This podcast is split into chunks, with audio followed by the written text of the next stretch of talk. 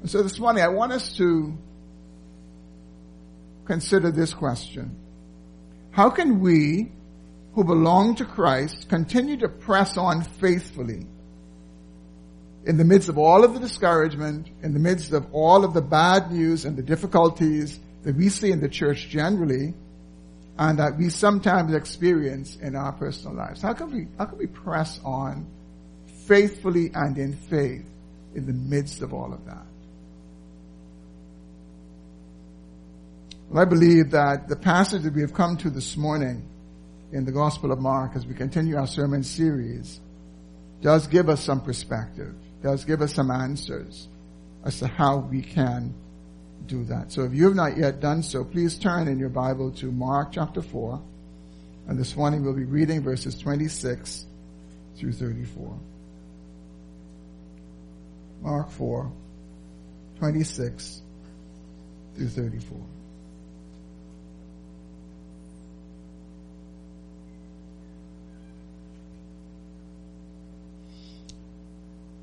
And he said, the kingdom of God is as if a man should scatter seed on the ground. He sleeps and rises night and day, and the seed sprouts and grows. He knows not how.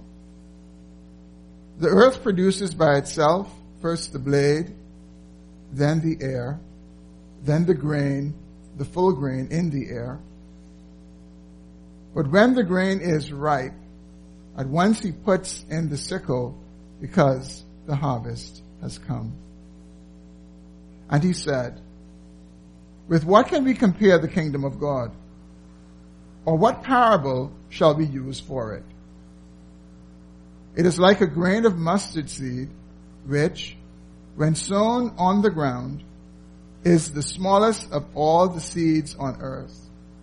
Yet, when it is sown, it grows up and becomes larger than all the garden plants and puts out large branches so that the birds of the air can make nests in its shade. With many such parables, he spoke the word to them as they were able to hear it.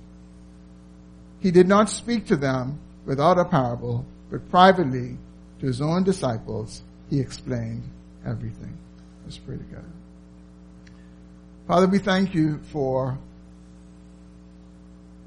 your word this morning.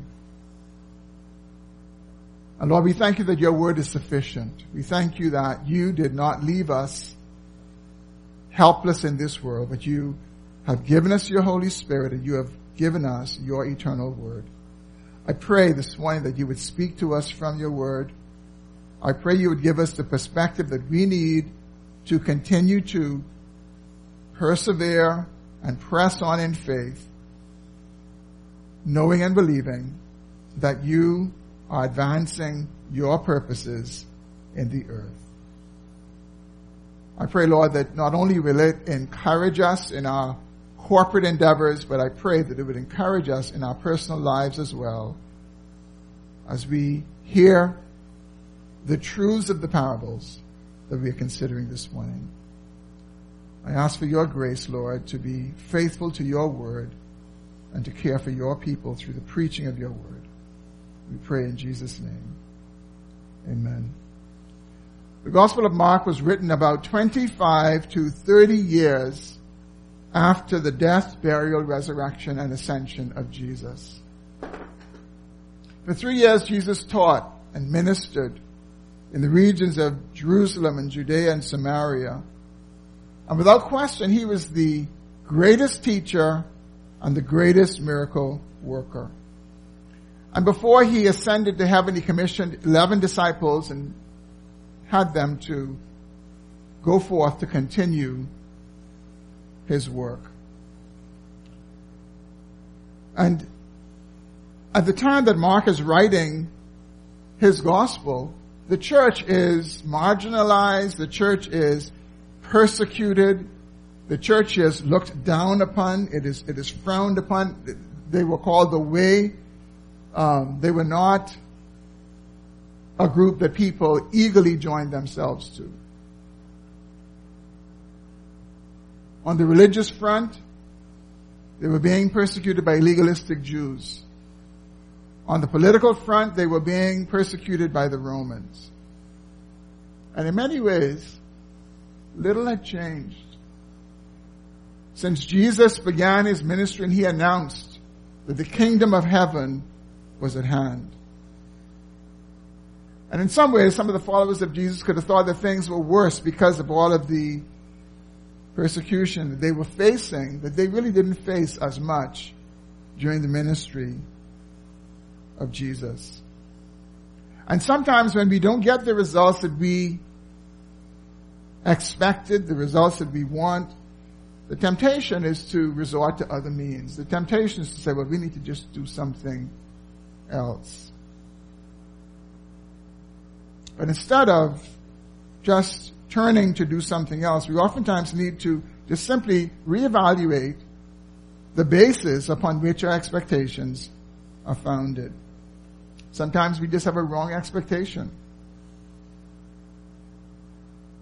We have a wrong expectation about what was promised and how it would be achieved. And so, for example, when Jesus announced that the kingdom of heaven was at hand, his disciples, like many others, had a view of an earthly kingdom. A kingdom that would be like the Romans, a kingdom that would actually push back against Roman rule. When Jesus stood before Pontius Pilate in John chapter 18 and Pilate asked him if he was a king, Jesus said to him in verse 36, my kingdom is not of this world. If my kingdom were of this world, my servants would have been fighting that I might not be delivered over to the Jews. But my kingdom is not of this world. Here in these two parables that we have come to this morning, we're being reminded of the truth of what Jesus taught about the kingdom of God. We considered about a month ago the parable of the sower, which is the foundational parable of all the parables. And it is why we see Jesus asking the disciples in that parable, in verse 13, he says to them, this is chapter 4, verse 13, he says to them, do you not understand this parable? The parable of the sower. How then will you understand all the parables? it, it is as if Jesus was saying to them, the parable of the sower is the gateway parable that you need to understand if you're going to understand the other parables of the kingdom. And we see in verses 33 and 34, Mark tells us that with many such parables, he spoke the word to them as they were able to bear it, to hear it, sorry. He did not speak to them without a parable, but privately to his own disciples, he explained everything. And so Jesus sought to help his disciples to understand the kingdom of God by using parables to teach them about it. In the parable of the sower, one of the things he said, he said is that, he said the kingdom of God, he explained this parable. There's some parables, although we read that he explained them, he explained all the parables to his disciples. In scripture, we don't have all the parables explained. There are just a few of them that Jesus actually goes through and he says, this is what the seed means. This is who the sower is. This is what the weeds are, for example. He, he goes through and he does that. And so we have the benefit of it. And what he tells us in this primary parable, that the kingdom of God is like a man who sows seed. And his seed is going to fall on four kinds of hearts, four kinds of, of people. And there's only one group of them who will receive it and they will be a fruitfulness, kingdom fruitfulness to different levels and to different degrees. And in these two parables that we have come to this morning, Mark seems to be assuring his hearers of the future prospects of the kingdom. He seems to be assuring them that despite what things look like, despite what it looks like, God has something that is amazing that he has planned and will bring to pass for his kingdom. In these two parables, the parable of the seed growing and the mustard seed, Mark seems to be saying the growth of God's kingdom is both mysterious and surprising. The growth of God's kingdom is both mysterious and surprising. So this morning we have two short parables and I have two simple points. The first one is this. The kingdom's growth is mysterious. That's the point of the parable of the seed growing. In verse 26, Jesus says, the kingdom of God is as if a man should scatter seed on the ground.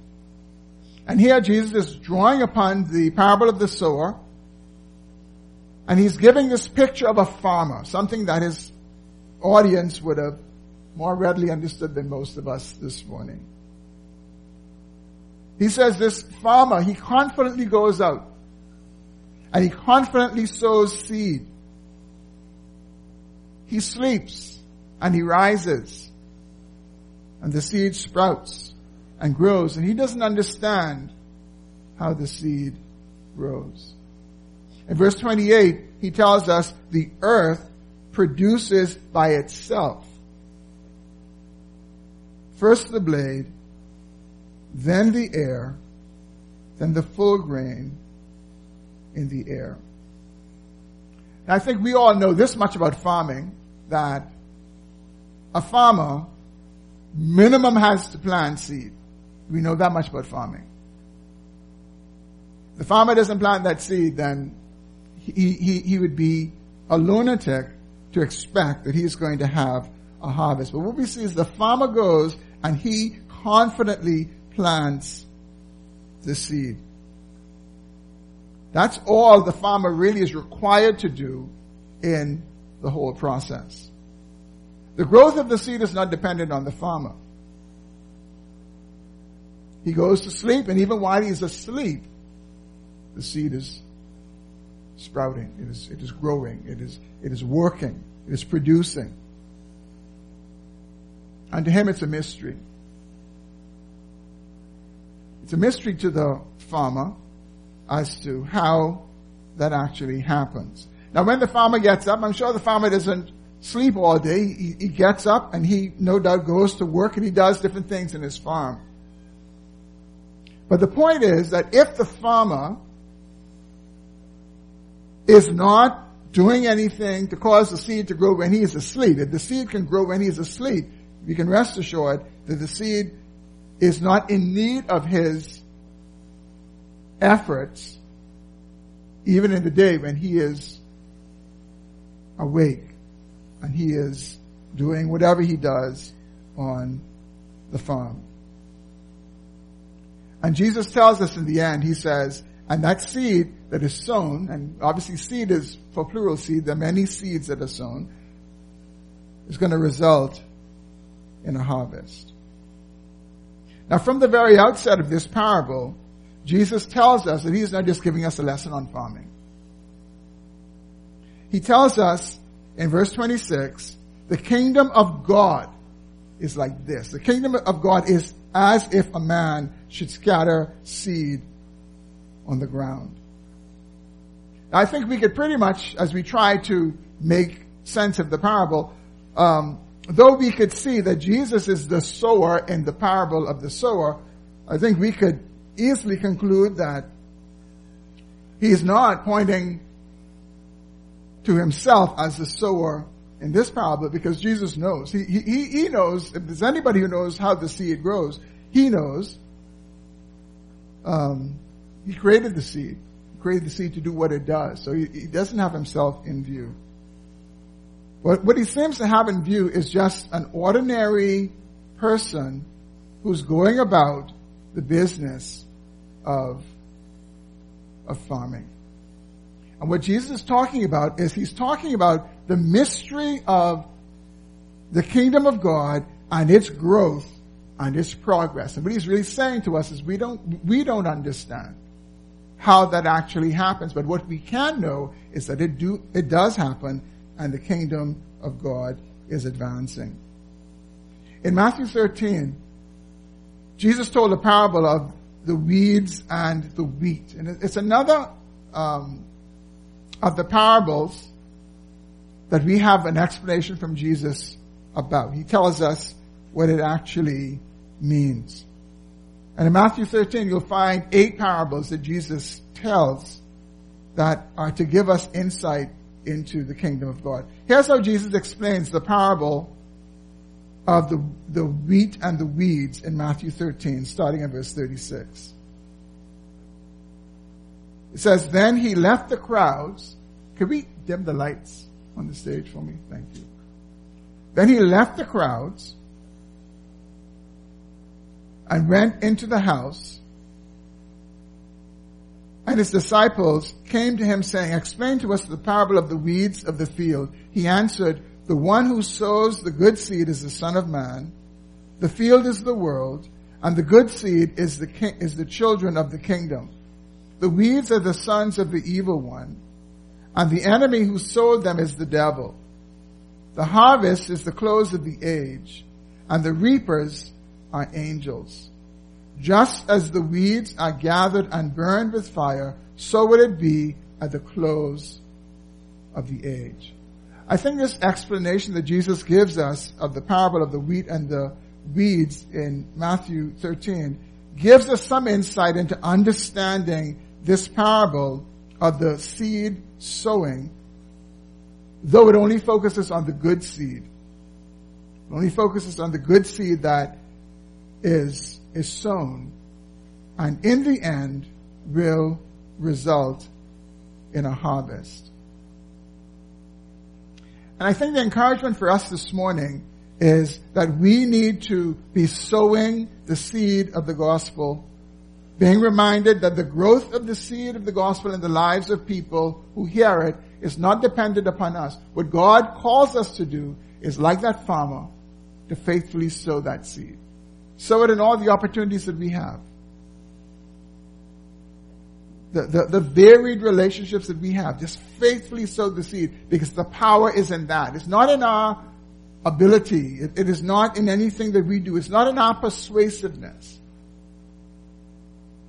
We don't need to spend enormous effort in being persuasive.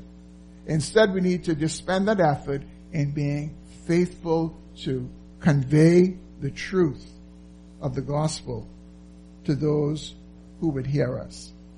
I said that's the encouragement of this parable for us to sow the seed knowing that it's not dependent upon us in terms of the fruit that it produces. It is dependent upon God. The kingdom growing is a mystery to us, but it is no mystery to God because He ordained it to be in that way. And the seeds that are sown and the seeds that are accepted in the hearts of those who hear it. What Jesus is saying to us is there is going to be a harvest of souls and the clear point in time is when Christ returns. When Christ returns, there will be a harvest of souls who have received the seed of the gospel and who have borne fruit and they will be harvested into the kingdom of God. And so we need to remember that although it's a privilege for us to be involved in the Great Commission, to sow the seed of the gospel, the growth of that seed ultimately is dependent upon God and not upon us. We are simply those who sow, but God is the one who makes it grow. This should encourage us. Sometimes you, you may think you want to feel the person is listening or you want to feel some kind of response. That's not our job. God is the one who will watch over that seed once we would have planted it. And He is the one who will cause that seed to bring a harvest as He chooses. God will have a harvest at the end of the world. That's the parable of the seed growing. In the second parable, the parable of the mustard seed, the point is this. The kingdom's growth is surprising. The kingdom's growth is surprising. In verse 30, Jesus asks the question, with what can we compare the kingdom of God or what parable shall be used for it? And then he goes on to liken the kingdom of God to a grain of mustard seed, which he tells us is the smallest seed of the earth. But when it is grown, it is the largest of all the garden plants. Now again, this is foreign to us, but this would not have been foreign to the hearers of Jesus. And I believe that Mark's point as he is, is sharing this, if you could just think about it, when Jesus would have announced this parable, crowds of people would have been flocking to him. He would have been performing miracles, casting out demons. He would have been preaching and teaching. But things were still the same. Romans were still ruling and occupying. Pharisees were still controlling religious life. And again, to the natural eye, nothing had changed and nothing was ever going to change.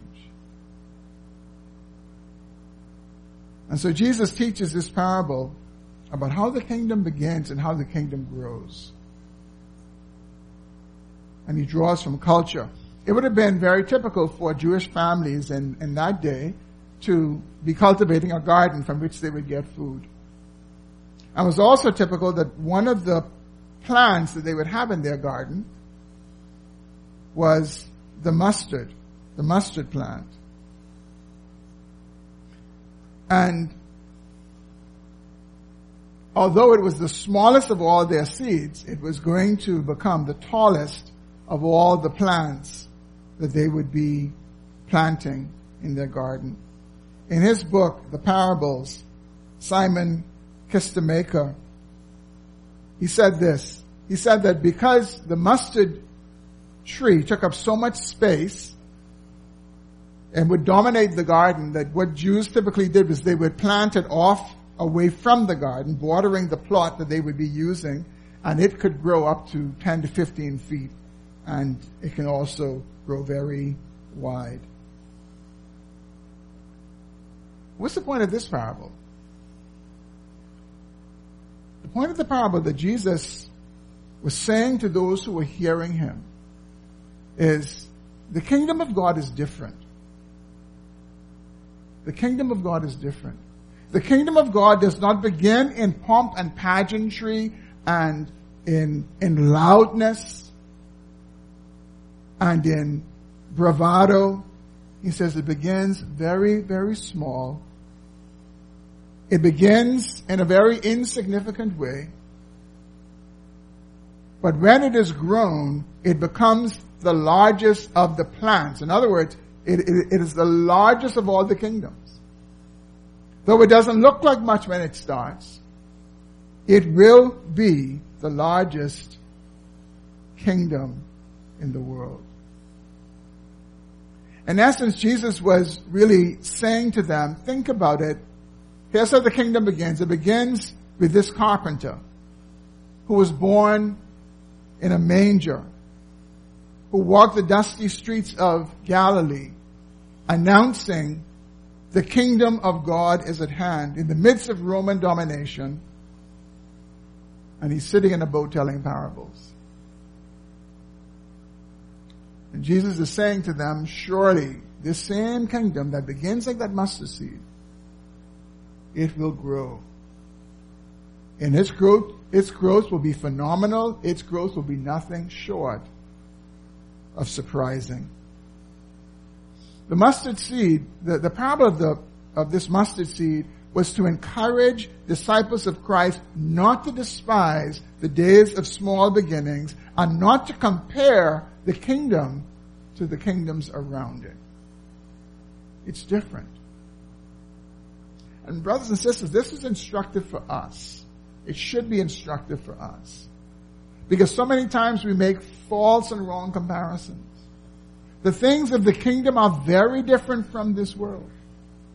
And we will always go astray when we try to make the comparison because it's different. It's not designed to be as the kingdoms of this world.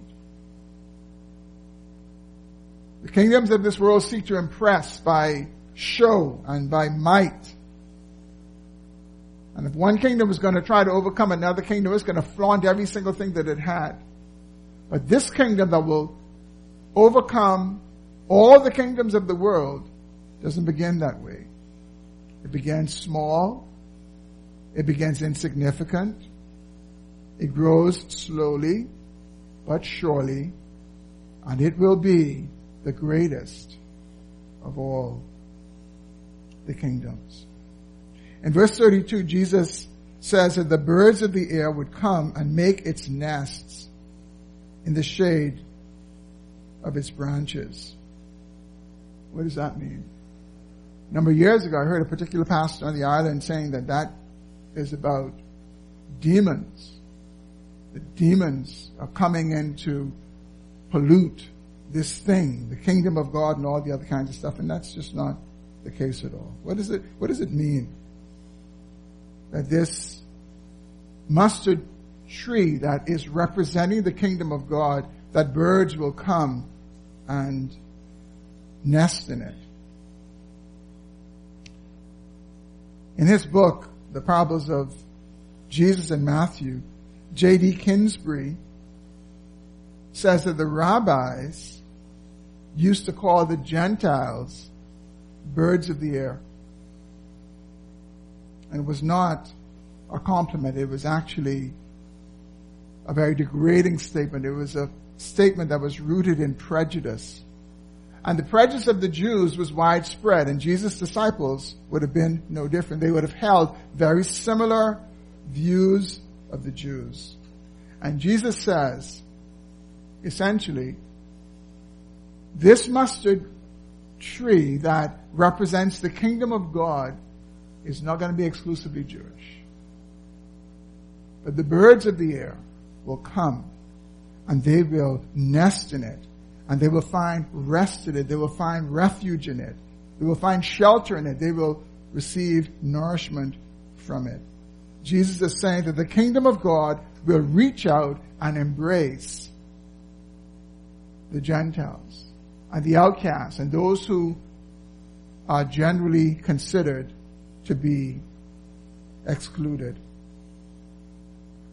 In Revelation 5, well, first of all, what Jesus is saying is not in a vacuum. And you go back to the Old Testament, you will see the, the, the picture and the imagery of all that is being expressed in this growing kingdom, this, this kingdom that um, is is going to be inclusive of all other nations. This starts even with Abraham. The Lord never called Abraham to be the father of the Jews. He called Abraham to be the father of many nations. From the very outset, it was always God's plan. Gentiles are not included in Christ because Jews rejected Christ as dispensationalists teach. That's not what the Bible teaches. From day one, it was God's plan that He would have a every nation and every kindred and every tribe kingdom. And this is what we see Him getting in the end. This is what He gets at the very end. And so we see in the book of Revelation, the, the book that reveals to us how things are going to end and wrap up. And what we see in verses 9 and 10, this is John having a vision of the elders before the throne singing a song. And we read in verse 9, and they sang a new song saying, Worthy are you to take the scroll and to open its seal for, and to open its seals, for you were slain, and by your blood you ransomed for people for God from every tribe and language and people and nation. And you have made them a kingdom of priests to our God, and they shall reign on the earth. These are the, the nations that are going to come in from every nation, every tribe, every tongue. There will be no group that God will not have a people from in the entire earth. You have a representation of them. And the inclusion is in the kingdom of God. There, there are people who actually think, and this is something we need to get really straight in our head. The church is not the kingdom of God. The church is not the kingdom of God. The kingdom of God is not the church. The church is a part of the kingdom of God. The kingdom of God is much greater than the church. The kingdom of God includes the church. But God has people from every kindred, every tongue, every tribe that would come through churches, but He engrafts them into His kingdom. They become citizens of His kingdom. He, when a person gets saved, and we just saw the, the wonderful um, experience of Bradley Johnson as he came to Christ, as God sovereignly worked on his heart, granted him repentance. He turned from sin and trusted in Christ. He's in a local church, but he's not just in a local church. God has translated him out of the kingdom of darkness into the kingdom of his own son. And so what we have in common with, with those in, in churches elsewhere that are not a part of this church on this island around the world that belong to the Lord. We have this mutual citizenship in the kingdom of God. He grafts us into his kingdom as his sons and as his daughters. In the book of Daniel, Daniel chapter 2, there's this dream that Nebuchadnezzar had and Daniel interprets and Daniel gives the, the fulfillment of that of that prophecy. And what Daniel says is, he, he, he talks about their coming, he, well, first of all, he talks about all the kingdoms, the four kingdoms that successively defeat one another, and he says, but there's coming a kingdom that will crush those other kingdoms. And there will not be left to another people, and that kingdom, he said, it will fill the whole earth. It will fill the whole earth. In the same way this garden plant, this mustard seed dominates the garden, it's the same way this kingdom will fill the entire earth. When you read the Gospel of Luke, in Luke chapter 2, verses 1 through 7, Luke identifies the time when Jesus was born. He says it was in the days of Caesar Augustus. It was in the days of the Roman rule, the Roman Empire. That was the beginning of the planting of that mustard seed in a real sense in the earth with the coming of Jesus. And though it looked weak and though it looked like it was not going anywhere and though it looked like they would be destroyed as they were being persecuted and as they were being killed, the kingdom has advanced. It has advanced beyond Palestine. And it is indeed advancing to the ends of the earth. And whether we live to see it or not, we have the promise in God's word that He will have a harvest in the end, and that harvest will be of all people, every kindred, every tongue, every tribe, every nation.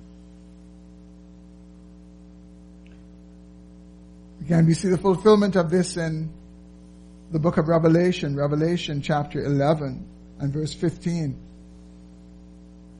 in the book of Revelation, you'd find that there are seven trumpets that are referred to. Seven angels blowing seven, seven trumpets. And we find in verse 15, it says, Then the seventh angel, or the last angel, blew his trumpet. And there were loud voices in heaven saying, The kingdom of this world has become the kingdom of our Lord and of his Christ, and he shall reign forever and ever. This is the kingdom that began the, with the preaching of Jesus saying, repent for the kingdom of heaven is at hand. And he goes and he recruits misfits. Twelve misfits who nobody would be taking seriously.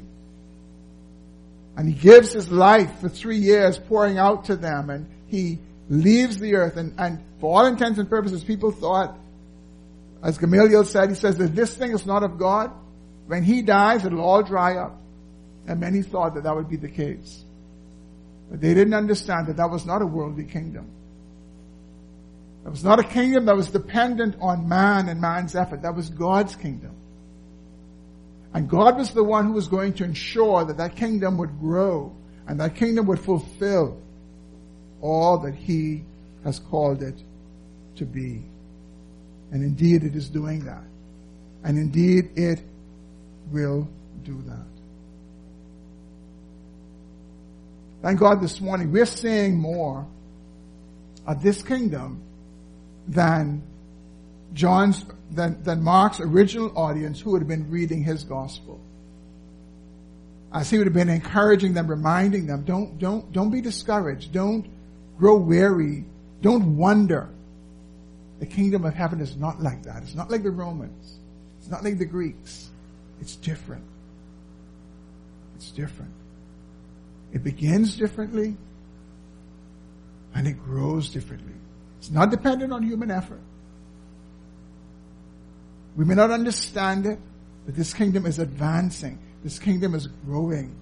And so he's saying, be patient.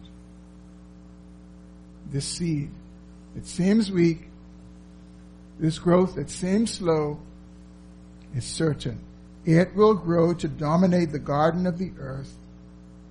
It will grow to dominate all the kingdoms of this world. Brothers and sisters, if we would embrace this attitude and this mindset that we see being taught in these two parables, it would encourage us to be patient. Patient with God's work in His church and patient with God's work in our lives. Trusting God's promises that what He has said, He will, He'll bring to pass. Again, notice the conclusion in verses 33 and 34. It says, with many such parables, he spoke the word to them as they were able to hear it. He did not speak to them without a parable, but privately to his own disciples, he, explained everything. Here's the good news. The good news is that though we may not have every single detail of all the parables explained, Mark tells us Jesus told them all of it. And we can believe that these apostles were faithful to communicate the truths, even though they may not have matched it in the way that we may want it for each parable, we can believe that the truths that Jesus was teaching these parables have come to us in the pages of Scripture. There are people who actually believe that what the church really needs right now is we need more miracles. We need, we need more signs and wonders in order for people to see them and be saved and for the kingdom of God to advance in the earth. That's a misguided view. It's not, that, that's not a biblical view. As a matter of fact, when, when, when you read the parable of Lazarus and the rich man, and the rich man was asking Lazarus to just let someone from the dead go back and witness to his brothers so that they don't come to this wicked place. Lazarus, uh, Abraham told him, he said, if someone rose from the dead and go to them, they won't believe. And we see this evidence even in the ministry of Jesus. Greatest miracle worker, greatest teacher. And when he dies, only 120 could be found in the upper room, waiting on the promise from the Father. And Jesus knows what we need. Do you realize that every single miracle that Jesus performed was not a lasting miracle in a true sense? Even the people he, he, he raised from the dead, they died again. The people he healed, they eventually died. The demons he cast out, he didn't destroy. And he said, when they leave one place, they will go searching for another. But here's what he did do for us. And, and this is what we need, brothers and sisters. Let us not fall for the lie that we need something other than God has given to us. What He's given to us is the sowing of this seed. This is what we need. We need to be faithful to sow the seed of the gospel. That is the way men, women, boys, and girls have their eyes open and God brings them from spiritual death to spiritual life. That is the way the harvest is going to come. It is the gospel. It is the seed of the gospel that is sown. When sown in the hearts of those with good soil and received by them, we have this promise that there's going to be fruitfulness. 30 fold, 60 fold, 100 fold. And this parable of the, the seed growing in the midst of all the adversity that that seed faces, birds trying to eat it and all the other kinds of things, there is one over that harvest who watches over it and who will ensure that there is a harvest in the end.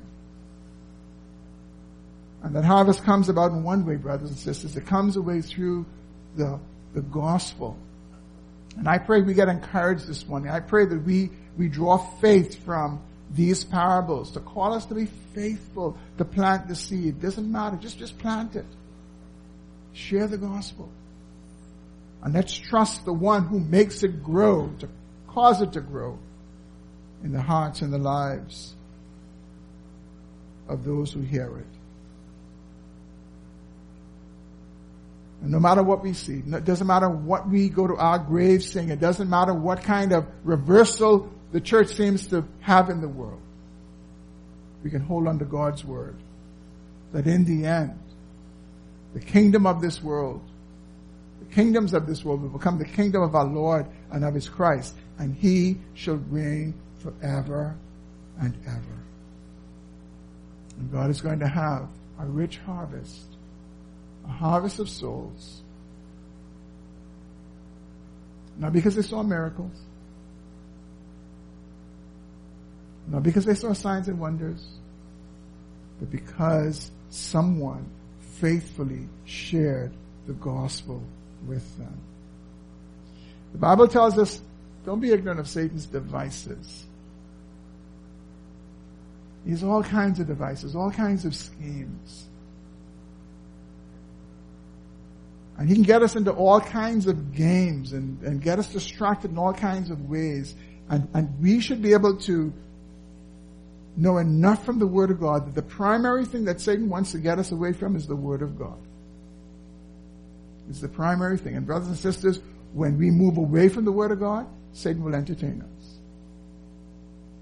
What we need is to hold on to this Word, proclaim the gospel as we have opportunities, and trust the Lord, cause it to grow.